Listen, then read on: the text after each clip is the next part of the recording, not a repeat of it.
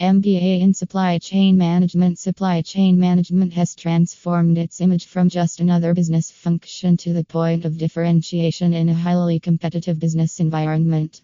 Companies like Amazon, Starbucks, IKEA, Walmart, and many more have been sailing because of their strong supply chains and well-thought-out logistics and operations. Supply chain management (S C M) is no longer restricted to its traditional definition, which says S C M oversees every touch point of a company's product or service, from initial development to final sale. Today's S C M also explores areas such as after sales, returns, and reverse logistics.